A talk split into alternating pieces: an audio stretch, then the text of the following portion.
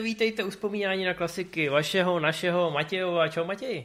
Čau všem. Mládí. Mládí, mládí ano, mládí. Uniká nám, vidíme ho ve zpětném zrcátku někteří, ale to nevadí, dnešek není o tom, že budeme nadávat na to, jak jsme starý, my to budeme oslavovat, protože budeme vzpomínat na ty báječné filmy, které jsme jako mladí a někdy i jako děti viděli. Já mám pocit, že tohle jsem viděl jako dítě, trošku jsem se platonicky zamiloval do Ellie Walker, která tam hraje. No já bych neřekl úplně jako romantický objekt, ale takovou novinářku, který úplně nevěříte, že takhle sexy novinářka může někde pobíhat. Leda v hollywoodském filmu. A tohle je hollywoodský film. Asi už bych měl říct, jak se to jmenuje, viď? Uh-huh. No, není to o hezkých sexy novinářkách, je to o univerzálních vojácích. Což jsou no. takový nařvaný machři. A je to, dost možná by se dalo spekulovat o tom, že je to jedno z mála Aček, ve kterém si Jean-Claude Van Damme a Dolph Lundgren zahráli. Ale je otázka, jestli to je Ačko, co myslíš?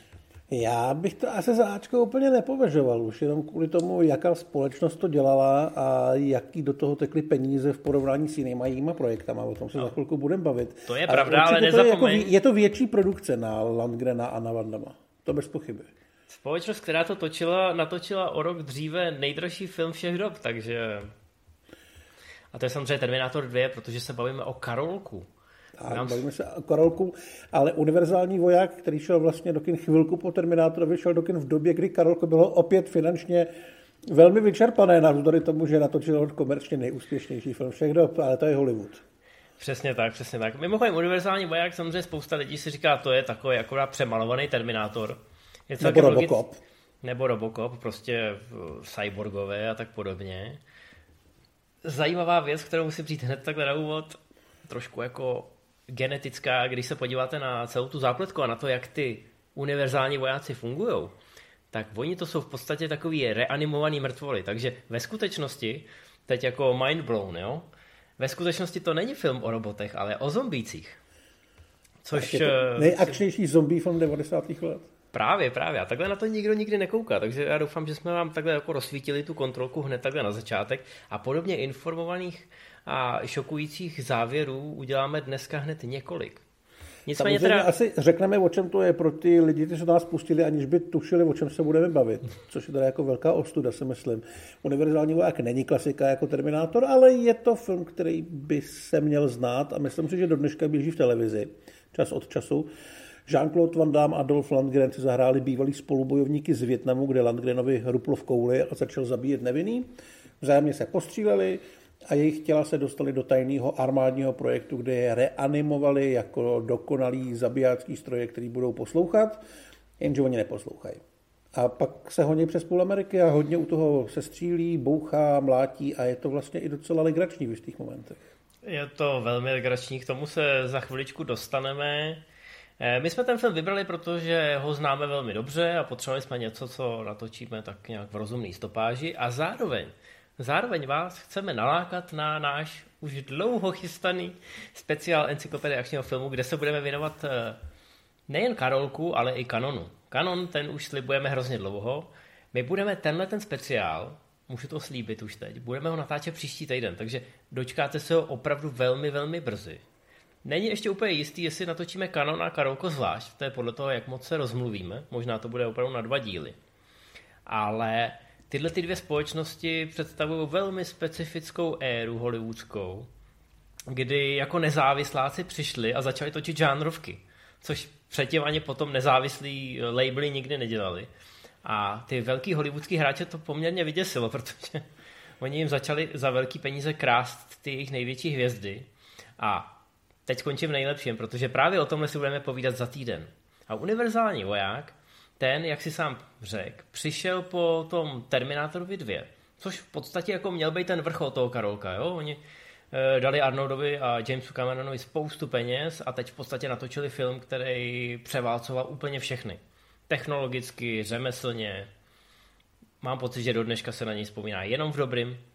No jenže za prvý, jak tohle trumfnout a za druhý, jak zaplatit všechny dluhy, které jsme si kvůli tomu nasekali, aby jsme vypadali jako největší hrdinové tak samozřejmě chcete natočit dalšího Terminátora. Ale James Cameron ani Arnold nechtějí sypat sequely jako na běžícím pásu, takže musíte vymyslet něco, co je dostatečně podobný. a prodat to lidem, že tohle jsou taky kyborgové, i když to jsou ve skutečnosti zombíci. Přesně tak. Arný teda neměl čas a neměl ani chuť, takže bylo potřeba šáhnout takovým těm trošku menším hvězdám, ale furt už samozřejmě po někom, kdo už je trošku známý, takže jsme se dostali do té ligy, kde byli právě Jean-Claude Van Damme nebo Dolph Lundgren a někdo si chytře spočítal, že Van Damme místo Arnolda je málo, ale když tam budou oba, tak by to ty diváky mohlo nějakým způsobem zaujmout. Navíc eh, začátek 90. let hodně přál těm akčním filmům, ve kterých se kopalo. Lidi už na to byli trošku zvyklí a pořád je to, pořád je to velmi bavilo a furt to ještě nebylo okoukaný. Takže obsadit tam vlastně dva karatisty, který byli tou dobou, dá se říct, asi na vrcholu své kariéry, eh, tak se jevilo jako velmi dobrý nápad a zároveň jako nápad, který byl relativně levný oproti tomu Terminátorovi. Takže jako dalo se přižavit na té slavné značce, jako že to je něco jako ten Terminátor, je to trošku horší, ale vlastně ne, moc tak na to stejně přijďte. Tak ano, a původně na tom projektu nedělal Roland Emery, který ho to posléze katapultovalo mezi ty regulární Ačka, ale dělal na tom Andrew Davis, to je taky náš oblíbenec, i když ty mhm. naše nejoblíbenější filmy natočil až poté. A teď, někdy v tom roce 91-92, měl dělat na novém filmu se Slyem. Sly byl u Karolka taky dobře zapsaný, ale rozhodně by se nenechal ukecat na to, aby se pral uh, s Vandamem, protože to bylo pod jeho, to bylo pod jeho úroveň v úvozovkách. A Sly po druhý se... s Landgrenem by byla taky blbost. Tak, to on vlastně už jednou, jednou to odmítnul, že jo? On uh, měl Langrena do něčeho obsazeného a když zjistil, že je to ten samý člověk, který ho chce obsadit do roky o čtyřky, tak se to zrušilo. Tak to nevím. Nevím, jestli to byla Myslím, že v Rambovi nějakým. Je to pravda, ano, vlastně v Rambovi se myslím mohlo objevit. Že se tam měl objevit a pak když eh, Sly zjistil, že je to ten samý kluk, protože Langren tenkrát objížděl ty konkurzy jako na běžícím páse, tak, eh, tak se to nějak zrušilo a hrál tam někdo jiný. No, no to je jedno, taková odbočka. Nicméně Sly by se nechal ukecat proti Arnímu, ale všichni víme, že v 80. k něčemu takovému ani na začátku 90. nemohlo dojít. To byly prostě příliš velké hvězdy, ty ega byly obrovský to znamená, že se muselo, jak si řekl, jít o tu třídu níž, ale eh, Van Damme se Slyem to by prostě eh, nefungovalo, zvlášť když půlku toho filmu není úplně jasný, kdo, jak, proč, kudy. To znamená, Sly připravoval v Karolku jiný film, solovku, ve který bude úplně jasný, že on eh, je ten hlavní hrdina, protože jeho protivník byl nějaký zmutovaný veleještěr. Ten film se jmenoval Izobar, měl se odehrávat v nějakém rychlovlaku, v nějakém super rychlém rychlovlaku, protože to bylo z sci-fi a měla tam pobíhat teda nějaká zmutovaná příšera, kterou na konci Sly zlikviduje, ona mezi tím sežere půlku toho vlaku a byl to film asi trošku jiný velikosti než nakonec Univerzální voják. Měl to být poměrně dost velký a drahý film a plánovalo se, že by ho mohl točit dokonce Ridley Scott. Karolko trošku doufalo, že by z toho byl vetřelec na kolejích nebo něco podobného. Ale došlo samozřejmě na to, že Ridley Scott jako velký režisér se hádal s Johnem Silverem, což je velký producent, a řešil se tam každý dolar a vlastně to nedopadlo a ti dva se rozešli. Ale Izobar ještě chvilku žil. Ano, ano. Oni tam na něj eh, poslali právě toho Emericha, protože Emerich měl za sebou měsíc 44, což, což byla... je velmi příjemný evropský malý sci-fi, takový špinavý, hraje tam Michael Pare, hraje tam Malcolm McDowell a je to o vrtulnicích na měsíci 44, který jsou vlastně spíš malý vesmírný lodě a je to fajn. No a právě, bylo to za pár peněz, bylo to velmi kreativní, řemeslně pěkný a bylo to sci-fi, takže si Karolko samozřejmě řekl, že tenhle mladý evropský režisér je ideální, aby mohli natočit ten Izobar za jakž takž rozumný peníze. Jenže tenkrát Karolko buď chtěl hodně šetřit, nebo pokud možno to odsouvat, protože byli fakt finančně vyčerpaný. Většinu peněz utratili za sláje, to znamená, že se tam hádali o každý dolar a dokonce i ten Emerich narazil na stejný problémy jako ten Scott, a navíc samozřejmě jako malý evropský režisér si nemohl vyskakovat. E, takže vlastně po pár měsících to skončilo podobně, ale mezi tím se na tom univerzálním vojákovi uvolnilo místo, protože Andrew Davis ten měl taky dost eh, všech těch průtahů a taky byl naštvaný na Karolko, že se ho snaží ošulit. E, takže tam došlo k takovým škatulatům. Davis vlastně odešel k přepadení v Pacifiku, na základě toho potom natočil uprchlíka, takže na tom všichni vydělali. A už u toho univerzálního vojáka byl v trošku lepší vyjednávací pozici než Emerich. Měl za sebou uh, film s Chuckem Norrisem, který byl v celku dobrý, měl za sebou vlastně Nikovítný zákon, což byl velký hit. Takže ten asi jako úplně se říkal, že nepotřebuje, aby mu někdo stral na hlavu a hlídal mu, kolik tam prožere na obědě. takže si mohl dovolit, dovolit odejít a Emerich eh, zároveň byl asi rád, že vlastně přeci jenom tu šanci dostal, sice ne se Slájem, ale s Vandamem a s Landgrenem v menším filmu, ale pořád za rozpočet, který byl eh, vlastně na to, na co byl zvyklý, velmi vysoký. A nějakým způsobem s tím Karolkem byl schopný spolupracovat navzdory tomu, že se teda muselo trošku šetřit a že to vlastně asi nebyl ten velkofilm, který jsme potom od něj byli zvyklí. No jenom abyste si to dali do kontextu, tak celý univerzální voják stál 23 milionů dolarů a tehdy Karolko, protože právě potřeboval přeplatit uh, Hollywood a ty velký studia, tak nabízelo uh, lidem jako je Sly nebo Arnold bez problémů 15 až 20 milionů dolarů za roli. To znamená, že prostě 23 milionů dolarů i na tu dobu, mluvíme o roku 1992, byly fakt malý peníze. To znamená, i když to zpětně někdo považuje za Ačko, protože si třeba staví ty dva herce vejš, než ve skutečnosti jsou, nebo kdy byli. A protože to šlo do kin a td. a td. Tak ve skutečnosti to bylo přesně jako Karolko a Canon v některých svých ohledech Canon byl Bčkovější, ale Karolko často bylo v té šedé zóně mezi tím Ačkem a Bčkem. My jsme k tomu udělali jeden celý speciál, kde vysvětlujeme, že tyhle ty labely Ačko, Bčko, Cčko jsou v podstatě jenom konstrukty. Takže je úplně jedno, kam si to zařadíte, ale tohle to i zpětně bych řekl spousta lidí ve Vandabově kariéře považuje za jeden z těch velkých filmů. On přece já, teda, potom... já teda tě jenom přeruším. Já tady koukám, jak se říkal, že se platilo 15 až 20 milionů těm velkým hvězdám, což je samozřejmě pravda. Tak jsem se pokusil vygooglit, kolik za to dostali uh, jejich náhradníci, nebo ta druhá liga, ten Van Damme s Landgrenem. Landgrena jsem nedohledal, ale Van Damme, který v té době už měl za sebou dvojitý zásah, kickboxera, krvavý sport, tak dostal 1,5 milionu dolarů, což je vlastně, řekl bych, i méně, než bych očekával. Já bych čekal, mm. že dostane třeba 4 a Landgren třeba 3, ale evidentně se tady pracovalo s jinýma částkama. No, tak to podle mě Lundgren dostal tak půlku, nebo v lepším případě dvě třetiny a přece jenom hraje toho záporáka. A je pravda, že všechny hity, co měl Lundgren, tak byly spíš takové video věci. Který... Když tady koukám na, na Lundgrena, tak tady je vlastně ta statistika jenom na čtyři filmy na IMDb a první nejstarší film je Shooter, který se točil v Praze, kde měl hlavní roli a tehdy si asi svět i on mysleli, že by mohl být ta hvězda a za to dostal 2,5 milionu. A podobné částky měl i v následujících dvou, třech letech. Ale tady teda to asi bylo menší. Tak tehdy, tehdy si možná Bůh ví, kdo myslel, že Shooter bude velká věc. Nebo třeba i dobrý film. No ano. Ale eh, jak říkám, příští týden si nalaďte encyklopedii akčního filmu, protože se dozvíte nejen o projektech, jako byl Izobar, ale i o spoustě jiných projektů, které měly vzniknout a neznikly. Je to fascinující historie, ať už jde o Karolko nebo o Kanon. Ale my, my se budeme věnovat tomu, u čeho ta první i poslední klapka padla a to byl tenhle ten film. Emmerich to bral jako obrovskou příležitost a zároveň byl vynalézavý samozřejmě. Jo? On musel šetřit protože těch peněz eh, moc nezbývalo, takže flashbacky z Větnamu natočil na nějakém golfovém hřišti, kam prostě dal nějaký palmový listy a tak podobně, prostě to tak nějak narafičili.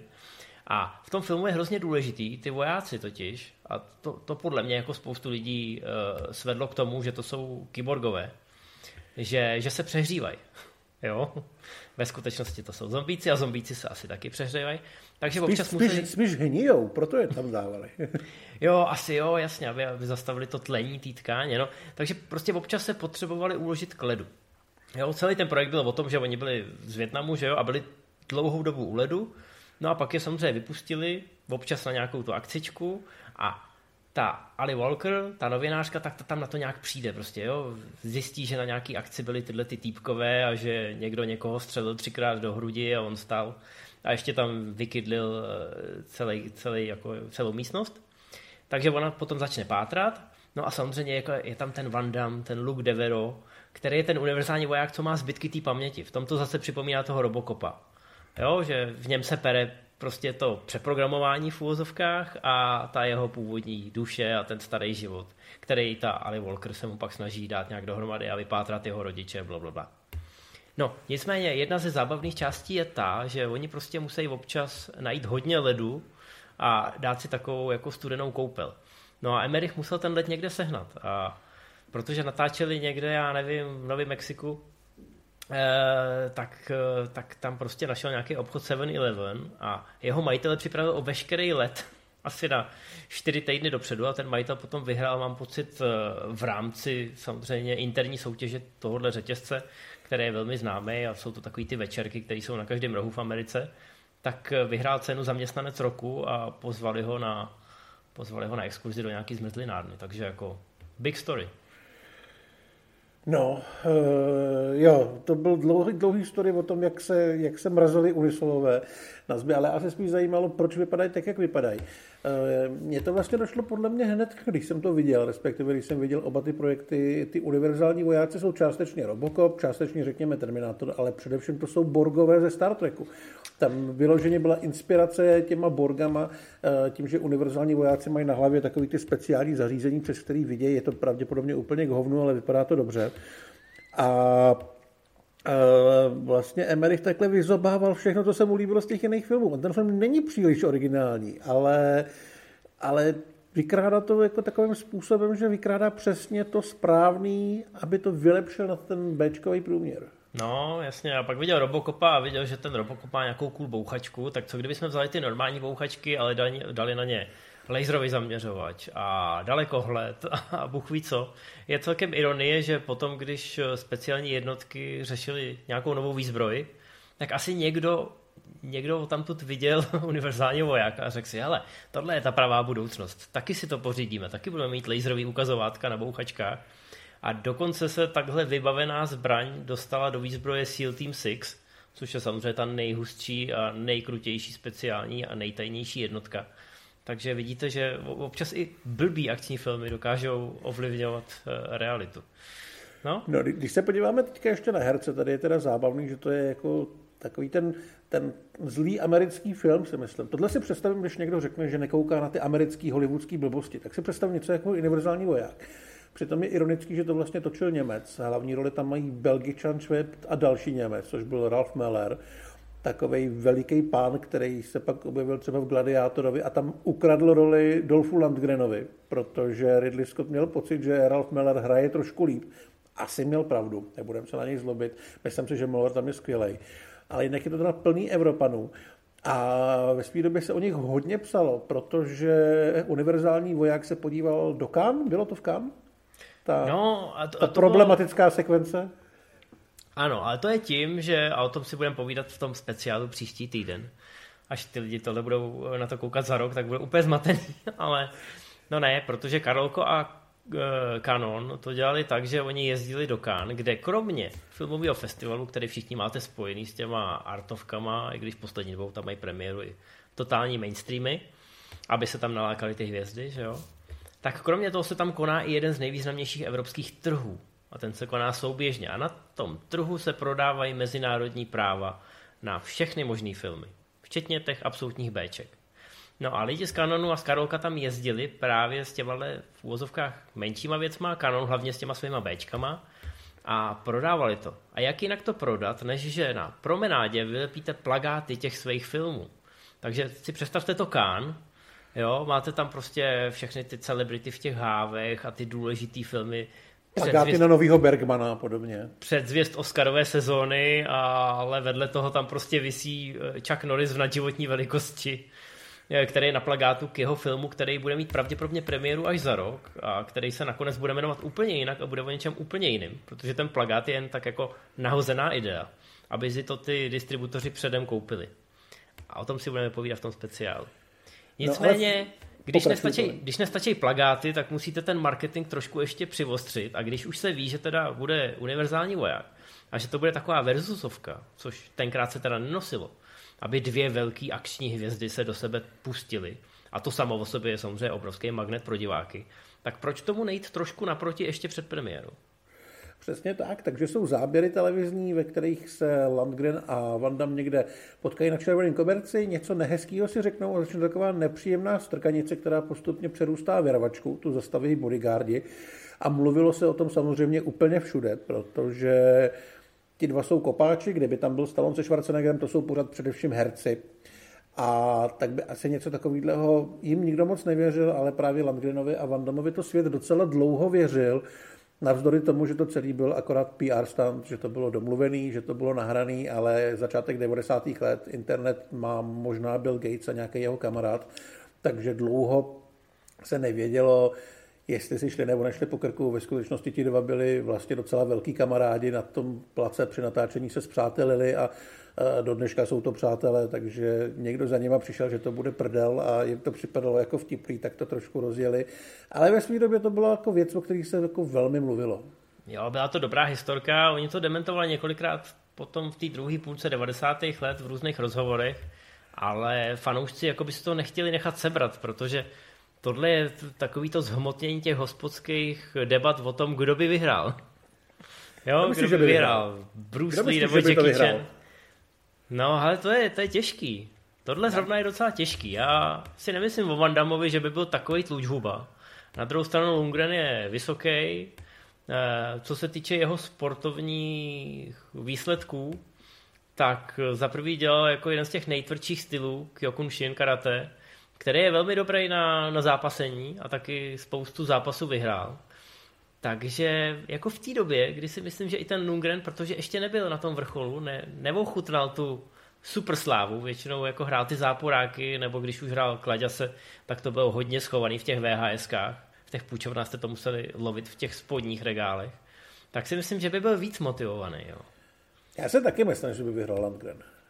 Navíc mi připadá, že Landgren je chytřejší. Já neříkám to proto, že má inženýrský titul z nějaký švédský polytechniky, ale jako asi bych mu držel ty palce trošku víc, i když mám Vandama rád. A... Možná i proto, že v tom filmu prohraje, no.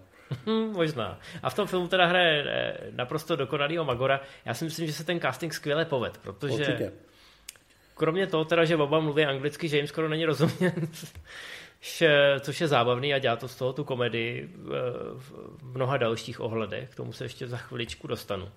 Tak eh, ten jejich eh, výrazový rejstřík je výborný, protože Van Damme po každý hraje trošku jako robot, je takový jako, je takový prkenej. to Lundgren si myslím, že si tuhle roli úplně krásně užil. Hraje toho psychopata ze vším všudy.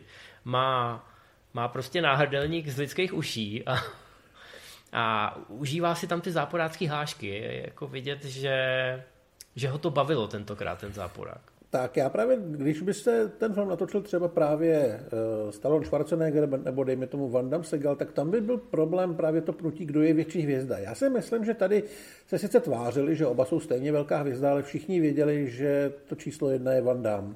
Takže ten Landgren tady se asi bez problému nějak uh, se svým egem smířil s tím, že bude ten druhý, že bude ten zlej, že bude ten, co prohraje a v ten okamžik už vlastně nemusel asi o nic moc bojovat, protože věděl, kde je jeho místo, jak říkáš, není hloupej.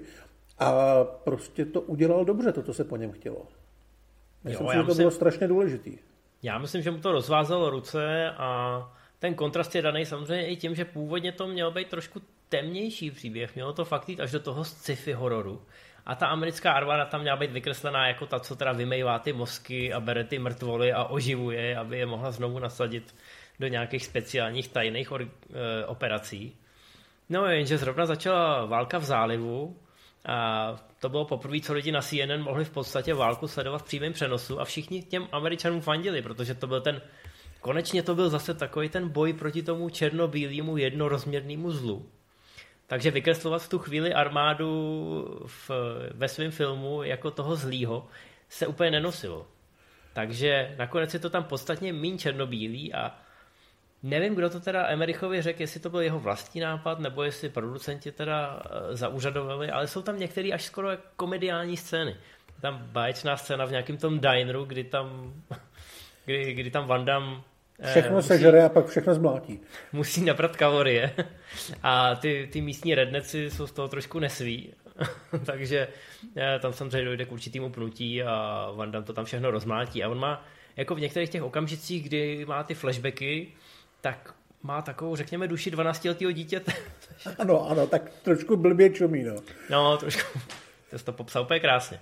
Takže ano, ten film je takový přiblblej, eh, zároveň je to velmi, velmi pěkný řemeslo. Pokaždý, když se tam sejdou ty dva, eh, tak eh, jsou z toho i pěkný akční scény a já vím, že to jako zní divně, jo, protože většinou to řeším o buddy movies, ale je tam mezi těma dvěma nějaká chemie. I když, určitě, stojí, určitě. I, I když stojí jasně proti sobě. Takže v tomhle směru si myslím, že to, že to Emerich pěkně, pěkně trefil. A pravděpodobně měl pocit, když eh, ten film pak šel do kin, odsoudila to kritika samozřejmě, jako že to je takový narychlo upletený klon Terminátora, v Robocopa a podobně a podobně. Ale Emmerich si řekl, hele, vydělá to peníze, což se stalo, protože díky těm dvěma hvězdám se prostě spojily ty fanouškovský základny. Hlavně to mělo velký peníze v Evropě, díky hmm. možná i tomu, že tam právě hrali evropský herci. No jasně, a potom VHSky a to, to, to už jelo prostě, jo. My jsme tyhle dva měli hodně rádi. E, nejen my, ale prostě myslím si celé evropský publikum, zvlášť tady k nám na východ. E, takže si myslím, že Emerich si nad tím umyl ruce a řekl si, tak jo, teď budu točit něco lepšího, natočil si potom Hvězdnou bránu a ono ho to vykopávalo vejš a vejš, to všichni víme. No a řekl si, že už o univerzálním vojákovi nikdo nikdy neuslyší, že to byla taková kapitola v jeho životě a v životě filmového publika a učil světí prostředky. Jenže... Jenže Hollywood cítil, že ty prachy tam někde jsou a že by byla velká škoda nechat je ležet.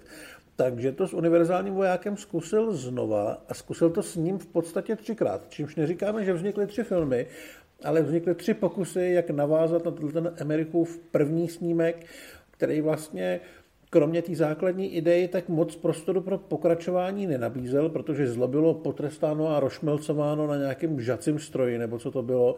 To je výborná a... scéna, která se musela v některých eh, zemích eh, i zpětně nějak eh, cenzurovat. Uh-huh. Oni to teda zakázali v několika zemích automaticky, ale mám pocit, že existuje i nějaká verze, kde kde on ho celýho nehodí do té drtičky odpadu nebo v nějaký pily na dřevo. Jaká já nevím, co no, to no, no, no. Jaká, ježišma, jak se tomu říká? To, jako, že to dělá nějaký takový ten, jako tu dřevní štěpku, že jo? Z těch, jo, jo, jo. Z těch klád, no. Nějak se to jmenuje, jestli je mezi váma nějaký dřevorubec, ať nám poradí v komentářích. Nicméně ta scéna, která je úplně fantastická, tak eh, v některých, eh, v některých verzích na VHSkách eh, neběžela. Takže sežeňte si tu necenzurovanou, jako ne, neochuťte se o ten zážitek. A ještě je nutný vlastně říct, že byla alternativní scéna vymyšlená, která měla končit úplně jinak. Tam mělo dojít k tomu souboji, ale mělo se vlastně zjistit, že rodiče, který celou dobu Vandam, který si vybavil, co je vlastně zač hledá, tak vůbec nejsou jeho rodiče a že to je další nějaký zvrat, který na něj nachystala armáda, která ho chce potom rozstřílet, ale hrdiná novinářka zachrání situaci. Moc se tam kecelo, buďme rádi, že se na to všichni vykašlali, že to skončilo právě u této drtičky na dřevu, nebo co to bylo za mašinu. Je to tak. No a co se týče toho návratu univerzálního vojáka, a jak si řekl, byly celkem tři, to už nebyl ten Hollywood, ke kterému vzhlížíte, ale spíš jako ty spodní patra. Eh, Karolko totiž zkrachovalo, což se dozvíte v našem speciálu. Eh, a tyhle ty všechny práva se uvolnily. A nějaký chytří investoři v Kanadě si řekli, že by byla přece škoda ten odkaz univerzálního vojáka úplně opomenout. A tak natočili krátce za sebou dva sequely, jmenovali Oni se... Vznikali, vznikali společně dokonce ty sequely, takže televize no, se jsem... nemohla. Ano, on to totiž nebyli, měl to být televizní seriál, ale potom někdo zjistil, že bude asi výhodnější to rozdělit na dva filmy a poslat to na VHSky. Protože ten seriál by pravděpodobně viděli v Kanadě, v Americe a pak s nějakým velkým spožděním v Evropě, tak to tenkrát fungovalo. A všichni by byli na straně, že tam není Van Damme. Přesně tak. Když to, když se z toho udělají dva filmy a pošle se to na dvě samostatné VHSky, tak to oběhne ten svět ještě předtím, než si někdo bude stěžovat a vydělají se na tom nějaký peníze. No, Nehraje tam Van Damme, ty filmy se jmenují Universal Soldier 2 Brother in Arms a Universal Soldier 3 Unfinished Business. Vsadím Vy... si, že to má český názvy. Vyšlo, vyšlo to i u nás, já se to pamatuju z videopůjčovny, ale neviděl jsem to. Ale já jsem to viděl, protože jsem byl tenkrát blbej a bral jsem všecko a myslel jsem si, že to je regulární pokračování a že jenom ten obal je nějaký divný. No, že, že, tam, je... Že, že tam je Matt Betaglia, nebo Bataglia, nevím což je člověk, který je bývalý fotbalista. V Hollywoodu, když chtějí do akční role obsadit někoho, kdo, mm, kdo vypadá velký, tak samozřejmě nejdřív zkoušejí herce, pak zkoušejí wrestlery a pak zkoušejí hráče amerického fotbalu. Kromě a, to, bataž... a tohle, je, tohle je hráč amerického fotbalu z Kanady, takže si uvědomujete, že jo. to je fakt jako konec té fronty. No ale pozor, ten člověk dneska občas ještě někde hraje, ale on hodně produkuje a má dvě Emmy za nějaký takový ty uh, soudkyni Barbaru a podobné věci, takový ty rádoby falešní reality show ze soudní síně, z chápavou soudní uh, Jo, jasně, ale to jsou, ale... to jsou, to jsou takzvaný daytime Emmy, to jsou takový tak. ty Emmy pro ty soap opery. Tam myslím, že tak jde čas vyhrál těhle Emmy asi 385. No, nicméně oba ty filmy jsou levný, neinvenční Bčka, byly u nás na té VHSC. Je docela paradoxní, když se podíváte na to, kdo to režíroval a kdo dělal scénář, tak to jsou lidi, kteří dneska mají taky nějaký Emmy pravděpodobně. Protože scénář dělal Peter Lenkov, který dělal Hawaii 5.0 a novýho Magnuma, kterýho já mám třeba hrozně rád. A jsou to věci, které mají poměrně dobrý řemeslo a mají ty scénáře takový neurážející. Takový prostě, co epizoda, to nějaký kriminální případ, který potřeba vyřešit a jsem s tím úplně v pohodě. Stejně tak režíroval nějaký Jeff Woolnough, což je asi taky nějaký Kanaďan, který natočil mezi tím, nebo potom epizody NCIS, Vikingů, nějakýho uprchlíka z...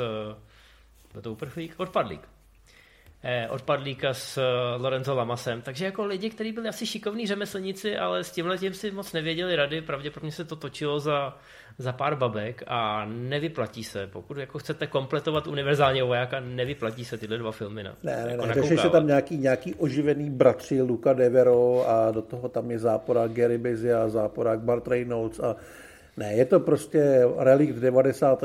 a těch televizních 90. a je nutný si samozřejmě uvědomit to, že 90 televize byla úplně jinde než je televize dneska, kdy ty věci jsou víceméně eh, co do hodnoty a kvality, nebo dokážou být podobné jako filmy. Tehdy fakt ne, tehdy to fakt byla Tady... jako mnohem, mnohem nižší liga. Tady vypadají kulisy jako v červeném trpaslíkovi.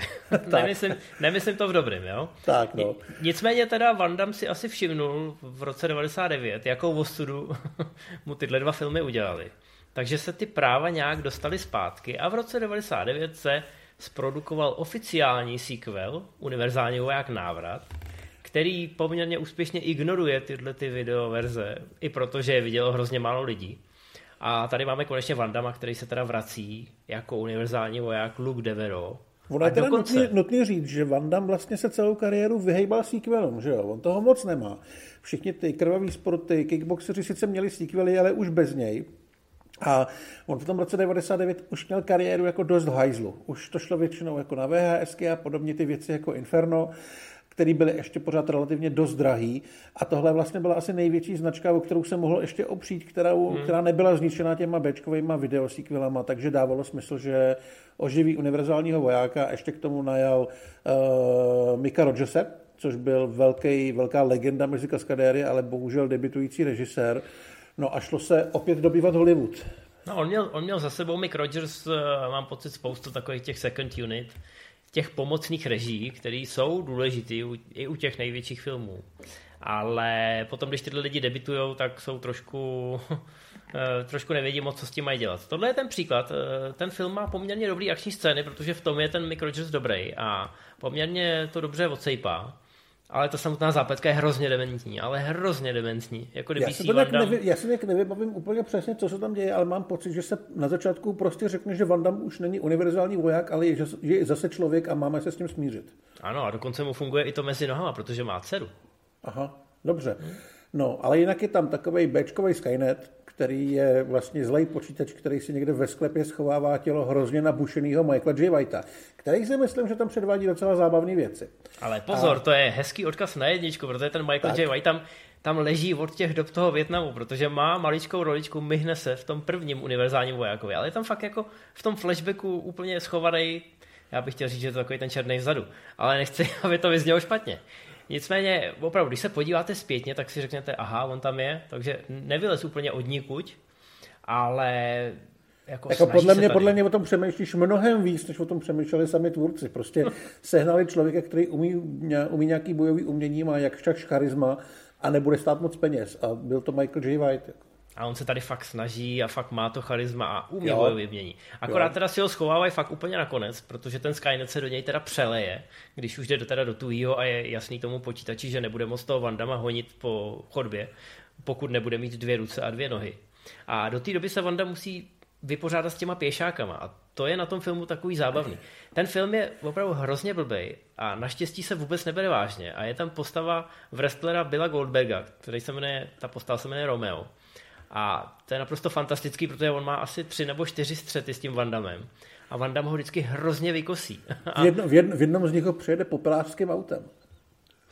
No, nebo prostě se na něj rozeběhne, vykopne ho z okna nemocnice, kdy on jako letí asi pět pater, spadne na policejní auto a už je z toho fakt má i takový průpovídky tam, jo. A eh, on se vždycky říká, že wrestleri neumějí hrát, ale toho Goldberga tady využili úplně na maximum, včetně těch tupých hlášek, takových terminátořích. A mám pocit, že on tam má pak nějakou rvačku s tím nemocničním personálem. Což jsou taky nějaký zápasníci, podle mě. Což Nebo jsou, jsou gigantický ty chlapy, že? Buď to jsou zápasníci, nebo to jsou fotbalisti. Celá ta rvačka je taková hodně wrestlerská. Ten Goldberg tam používá i ty svoje signature moves a je to celý tak jako rozkošně dementní. Ale rozkošně, jo, opravdu. Tohle je takový to, taková ta odměna pro ty lidi, co vyrostli na těch videobéčkách a najednou najednou to vidějí v kině, jo.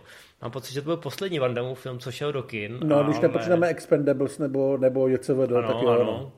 A, ale jsem hrozně rád, že to jako, že se svezli samozřejmě na té značce toho univerzálního vojáka, i když to bylo naprosto regulérní Bčko ze všech možných myslitelných úhlů pohledu, ale, ale já, bych vlastně... právě, já bych právě chtěl říct, že bych byl nerad, aby si lidi z tohohle toho našeho posledního povídání za poslední tři minuty odnesli dojem, že to je dobrý film. On to není dobrý film, je to strašně špatný.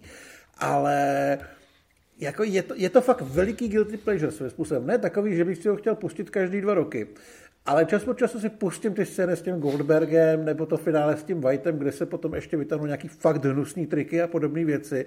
Oni tam po sobě asi dvě minuty v rámci toho finálního sobe, dvě minuty po sobě hážou židle. Jo. Jo, a to je jako, si říkáte, jestli to teda je parodie už, nebo ještě ne, ale nejste si úplně jistý. A to, to je na tom hrozně zábavný. Bohužel ten film byl poměrně dost drahý a byl to šílený propadák, takže to hm, dá se říct, že zabilo kariéru Vandama jako opravdu akční hvězdy, kterou je nutný brát vážně. A chvilku to vypadalo, že to zabilo i celou sérii Univerzální voják, ale jak už jsme se dneska říkali, nejsou to kyborgové, jsou to zombíci a zombíci neumírají. I když ano. někdy to oživování bolí úplně všechny.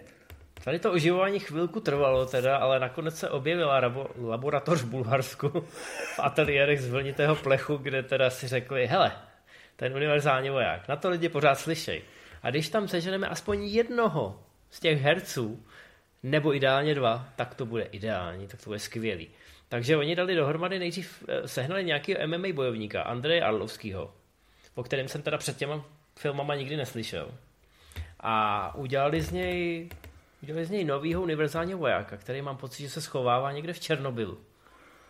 Protože tam radiace a ta radiace těm zombíkům nějak pomáhá. Už si pomalu nepamatuju na to, to je jak, jedno. jak to bylo udělané. Ale jako ten první univerzální voják, což znamená, že oficiálně trojka, tak ten oficiálně fakt... pětka. No, tak ten je fakt jako stupidní, jo. Ano, ano. Je tam, je tam takhle, ještě je nutný říct, že to točil Jake, John Hyams, jehož otec je Peter Hyams, což je režisér který má za sebou třeba 2010 druhou vesmírnou Odysseu, udělal s Arnoldem Konec světa a s Van Dammem dělal asi tři filmy, přičemž jeden z nich je Náhlá smrt. Ano, dělal mám pocit i Timecopa, ale... Dělal Timecopa, dělal Kozlova jedna. Není ale, to špatný režisér, ale není úplně ale, dobrý. Ale Peter Hyams dělal lovce dinosauru.